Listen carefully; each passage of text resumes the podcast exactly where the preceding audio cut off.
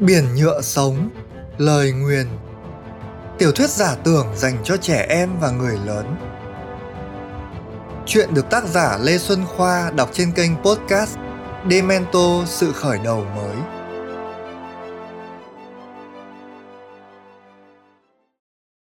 Chương 12 Dừng chân ở Châm Bầu. Châm Bầu, một trong những tỉnh cực bắc của vùng Nam Cò Lả những cánh đồng mục, loại lương thực chính của lục địa thân sen, trải dài một màu đỏ đun ra bốn phía chân trời. Chúng tỏa ra một mùi thơm ngầy ngậy đói meo lòng. Ô thước ngắt lấy vài ngọn mục đưa cho Tâm một phần, phần còn lại bỏ vào miệng nhai rôm rốp. Đây đó, người nông dân điều khiển ngỗng và lợn làm việc đồng áng. Trong các nông trường, người ta vắt sữa ngỗng và ấp trứng cho lợn ngỗng châm bầu nổi tiếng đùi to cày khỏe, cho nhiều sữa. Lợn thì săn chắc, chăm chỉ và mắn đẻ. Thi thoảng lại có mảng núi trồi lên ngay giữa cánh đồng bằng phẳng. Dưới chân những mảng núi ấy thường là các trang trại chăn nuôi miêu mã để bán lên phương bắc. Hai người đi trên những giải đất nhỏ phân tách các thửa ruộng. Trách về phía tay phải bọn họ là trục đường chính của châm bầu trai tráng từ các vùng xa xôi đổ về đấy, tìm cách lên phương bắc tổng quân hoặc kiếm một công việc khả dĩ. Cậu nghĩ sao nếu ta đi xe thay vì đi bộ? Ô thước phủi một hạt mụp dính trên tóc tâm. Được, chàng thanh niên đáp. Nhưng sau đó tôi phải quay lại đúng vị trí lên xe để đi bộ tiếp. Vất vả vậy thì thôi. Chỗ tối qua hai người nghỉ lại trong rừng may sao lại gần phía châm bầu. Họ bàn nhau. Tâm sẽ theo ô thước đến châm bầu nghe ngóng. Sau vài ngày, nếu không thấy chút tung tích nào của chùm ngây hay liên thì cậu mới quay lại phế tích ba bớt. Ô thước hình như khá thông thạo vùng này. Anh dẫn chàng thanh niên tới một thị trấn nằm trên sườn đồi. Những người diễn trò và bán hàng rong hành nghề lác đác hai bên đường tâm nghe văng vẳng tiếng hát véo von. Càng lên gần đỉnh đồi, cậu càng nghe rõ đó là một dàn đồng ca thiếu nhi. Chốc chốc có thêm giọng của một phụ nữ bắt nhịp. Rồi một cánh cổng lớn bằng gỗ hiện ra, biển đề, giáo phường châm bầu. Phía sau cánh cổng, ngay giữa đỉnh đồi là khu vườn dợp mát rộn tiếng chim. Cách cổng vài bước chân mười mấy em nhỏ khoảng 6, 7 tuổi, mặc đồng phục xinh xắn, đang được cô giáo uốn nắn cho từng câu hát lẫn động tác. Nhìn thấy kép hát lừng danh đi qua, cô giáo đỏ bừng mặt, khẽ cúi chào mà không làm gián đoạn lớp học. Những cánh bướm dập dờn dẫn họ vào sâu trong vườn. Ngang qua xưởng chế tác nhạc cụ, Họ thấy các lão nghệ nhân đang cầm tay chỉ việc cặn kẽ cho nhóm môn sinh nhạc công tự làm ra cây đàn cho riêng mình. Đàn tơ, đàn trúc, đàn mộc, đàn hành, đàn áng. Mỗi loại đàn có nguyên liệu kỹ thuật chế tác riêng. Nhưng dù là đàn gì thì người chơi đều phải tự tay tạo nên hình dạng cho nó để cho một phần nhựa sống của mình theo những giọt mồ hôi thẩm thấu vào thanh âm mà nó phát ra. Một bà lão chắp tay sau lưng, đi đi lại lại, giảng thao thao bất tuyệt. Thấy tâm cứ đứng ngoài nhìn với vẻ thèm thuồng, bà lão hỏi, sao? Mới đến hả? Con chơi đàn gì? Dạ con chơi đàn tơ ạ. Chàng thanh niên bẽn lẽn nói. Thấy vậy, bà lão lôi tuột cậu, đẩy vào giữa đám môn sinh. Thế thì chắc chắn con muốn làm một cây đàn tơ rồi. Chọn đồ luôn vào ngay. Xuất phát từ chân đền, hai bác cháu đem theo hành lý cực kỳ tinh giản, nhưng không thể thiếu hai cây đàn tơ và bộ gõ. Chùm ngây bảo cậu, đối với người hát rong, cây đàn là vật bất ly thân, nó quý giá chỉ sau tính mạng. Trong mọi hoàn cảnh, mất gì thì mất, chưa đừng mất đàn. Hôm qua, trong khi giúp ô thước thoát khỏi vòng vây, cây đàn ông bác già giao cho cậu đi hành nghề đã vô tình bị quan binh phá hỏng khiến cậu ái náy khôn nguôi từ bấy đến giờ. Riêng việc lạc mất liên đã tệ lắm rồi, nên cậu chẳng mở miệng ca thán nửa lời về cây đàn với ô thước. Không ngờ anh ta lại đưa cậu đến đây và gặp được duyên may này. cậu thầm cảm ơn biển nhựa sống đã dẫn dắt. Đang tủm tỉm đứng quan sát, kép hát lừng danh bất ngờ bị một bàn tay lôi sành sạch vào căn buồng gần đấy. Ôi giời ơi, tôi nhớ chú quá. Bao nhiêu lâu rồi chú mới lại về đây? Người phụ nữ ôm chầm lấy ô thước, nũng nịu. Thì ra đó là chị y sĩ của giáo phường. Thấy anh nhăn nhó, chị ta vội vàng vạch áo ra kiểm tra. Chú mới đánh lộn à? Sao nhiều vết thương thế? Chẳng kịp để ô thước giải thích, chị ta hộc tốc mang ra hộp thuốc men, miệng liên tục lẩm bẩm. Cái thằng bé này, chú làm tôi chết mất thôi. Chăm sóc y tế xong, Kép phát lừng danh vội vàng đến gõ cửa phòng quản giáp của giáo phường. Vào đi, người trong phòng nói vọng ra. Dạ thưa thầy, con vừa mới về. Hôm nay có chuyện lạ đời. Cò ghé thăm tổ cú. Quản giáp hít hà làn khói tẩu. Đó là một ông già ngoài 70, dáng vẻ quắc thước. Sau thời Kama, phong trào diễn trò ở miền Nam gần như tan tác cả.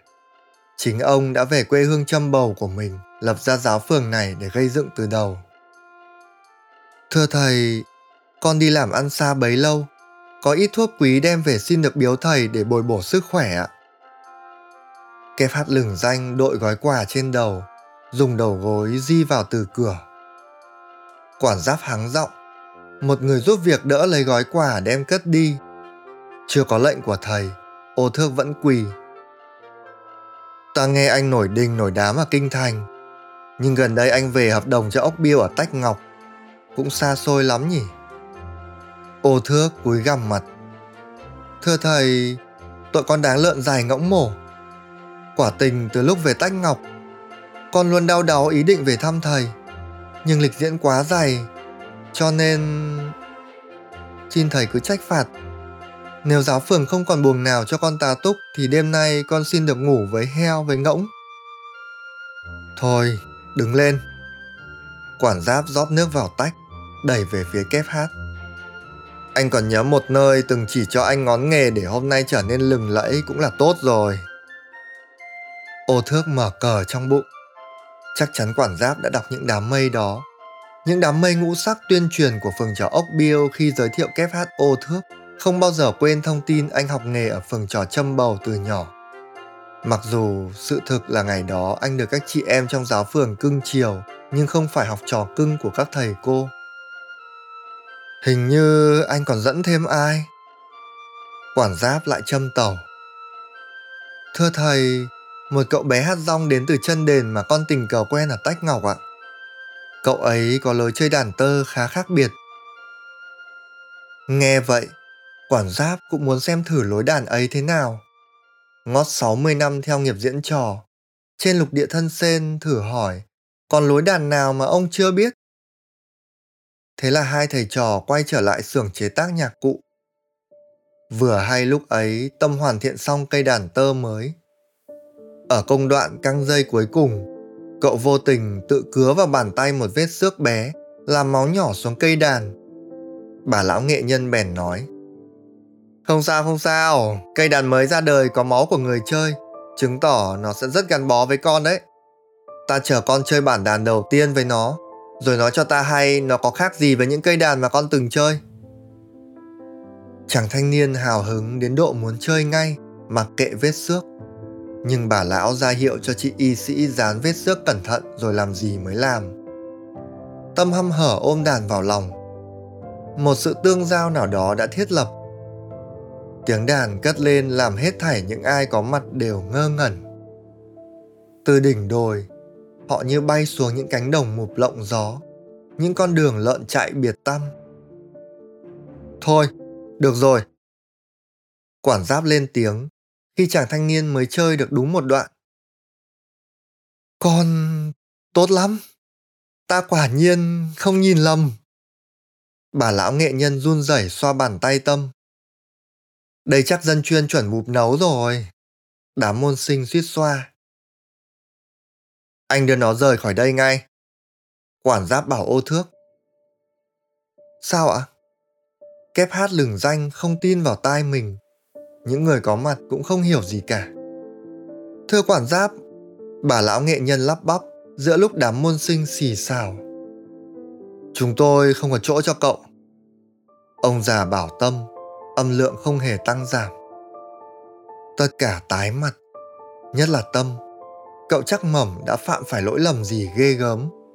Hoặc màn thể hiện vừa rồi của cậu quá tệ hại. Hoặc chí ít là nó không hợp gu của ông già. Cậu lập cập đứng dậy, cúi chào mọi người. Ông già lại nói. Phiền cậu đem cây đàn theo luôn. Ở đây không ai chơi đàn của người khác. Chàng thanh niên thậm chí mới nhìn thoáng qua mặt ông quản giáp đó. Khi cậu đang chơi đàn, ông bất thần xuất hiện. Sau đấy thì cậu hoảng đến mức chẳng dám nhìn ông lâu. Bà lão nghệ nhân dúi cây đàn vào tay cậu. Ô thước quỳ xuống dập đầu chào thầy, cáo biệt mọi người. Hai gã trai lầm lũi rời giáo phường. Họ lách thách đi xuống sườn đồi, mỗi người một luồng suy nghĩ, chẳng ai chịu mở miệng.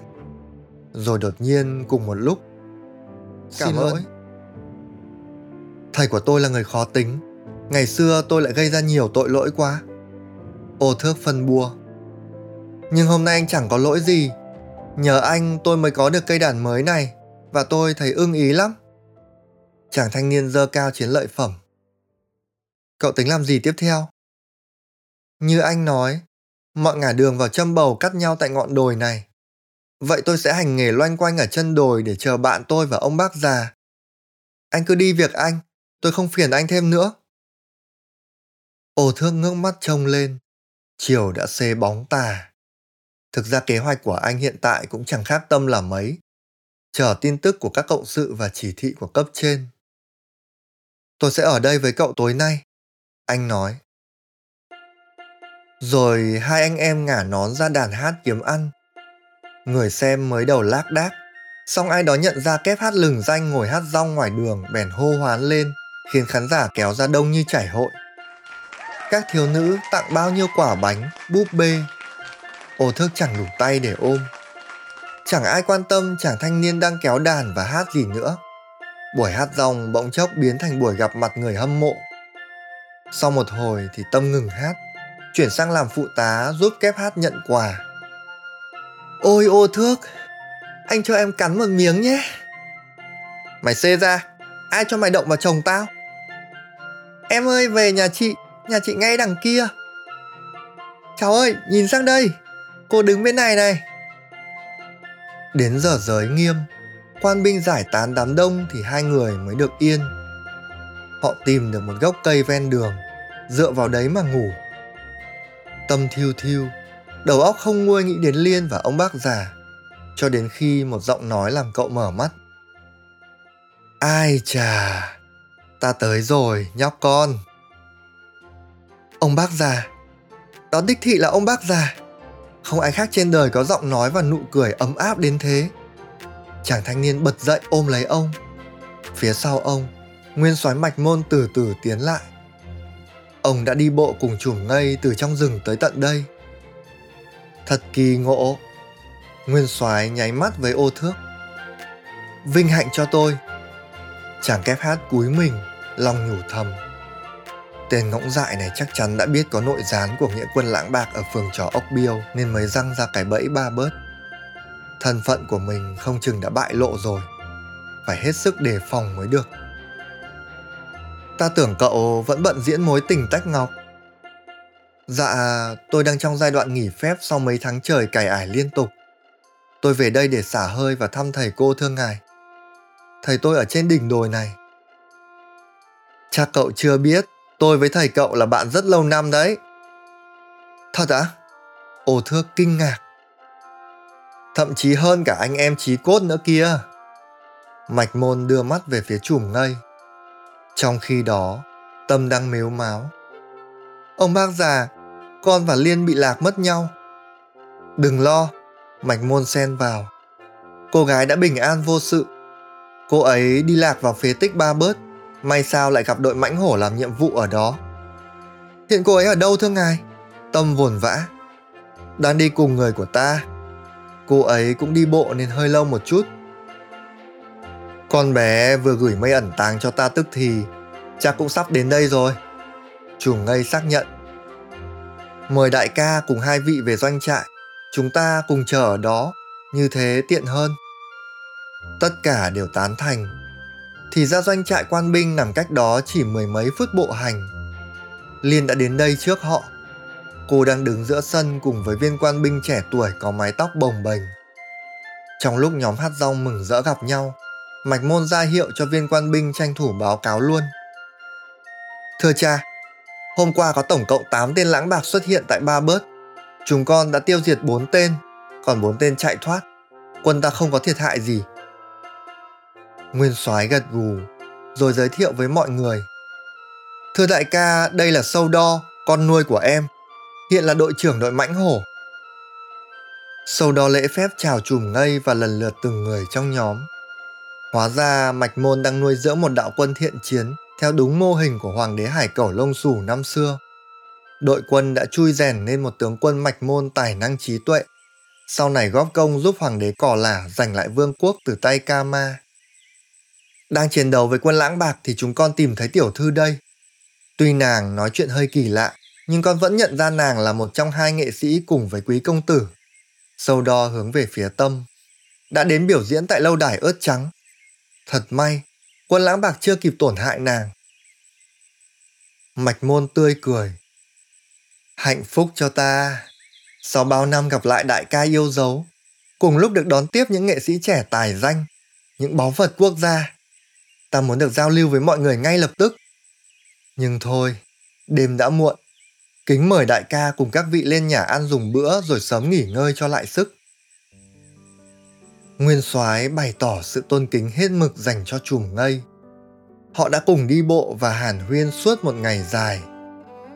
Sau bữa ăn, ông chu đáo đưa chùm ngây về tận phòng, tự tay kiểm tra từng tấm chăn, chiếc gối. Ông ta hành xử như kiểu, đại ca ở đây rồi, chẳng còn chuyện gì đáng quan tâm hơn Em có thể ở đây nếu muốn. Ông già nói khi thấy Nguyên soái mãi vương vấn ở cửa. Thật ạ? Mạch môn reo lên sung sướng, không khác gì ngày đầu tiên thằng cu tí được chùm bánh bảo thay cách xưng hô từ chú chuyển sang anh.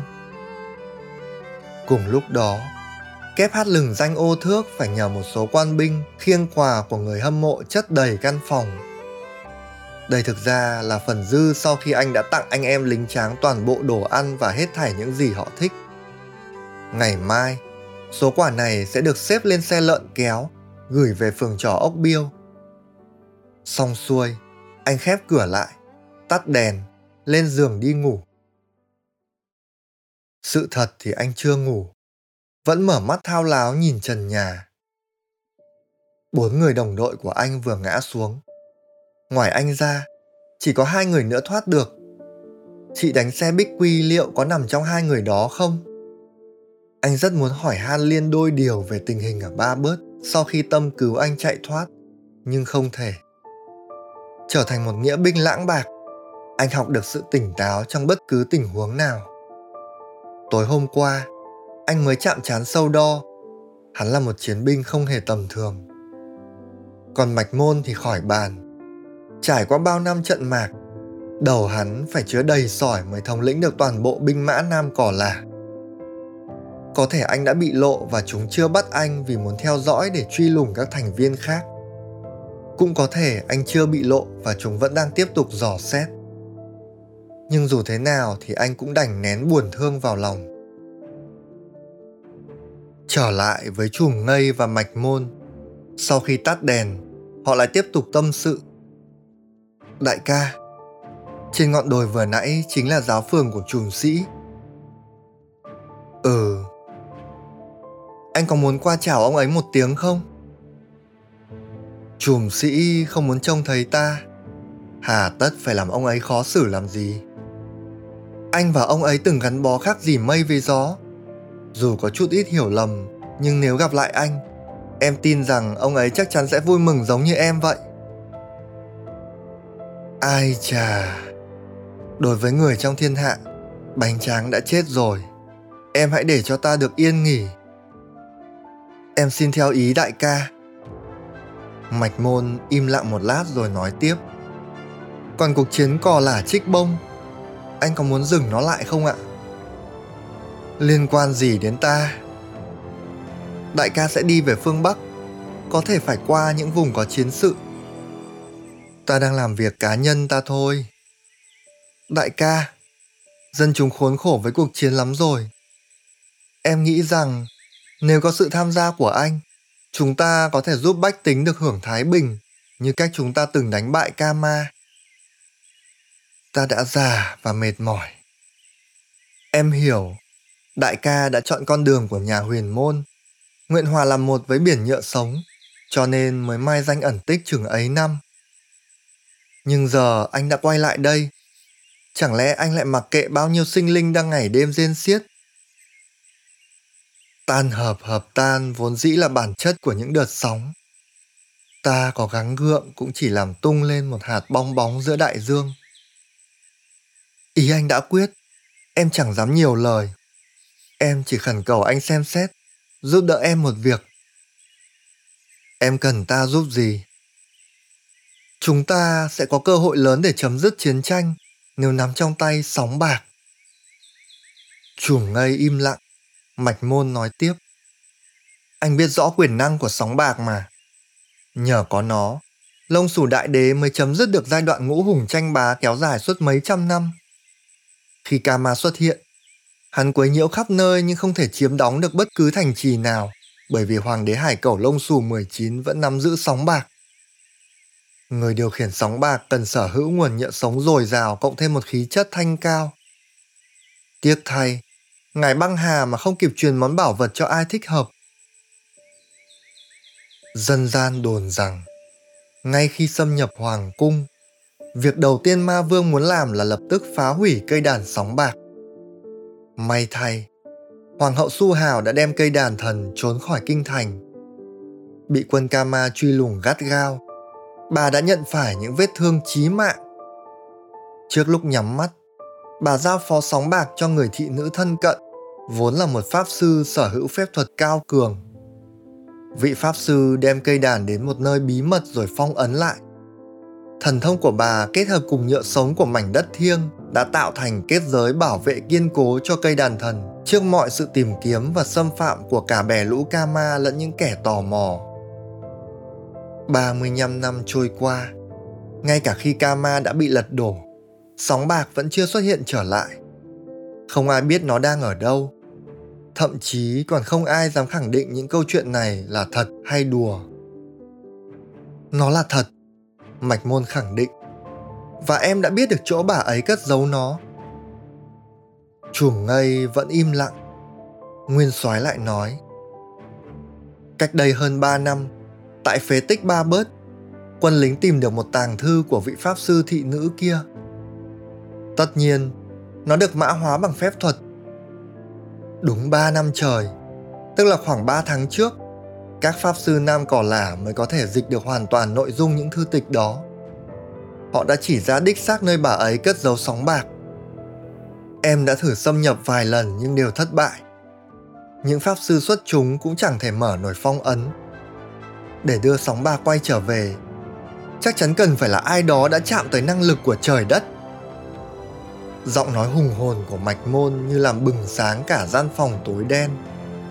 Đại ca anh có nghĩ biển nhựa sóng dẫn anh quay về đúng vào lúc này là để làm việc đó không?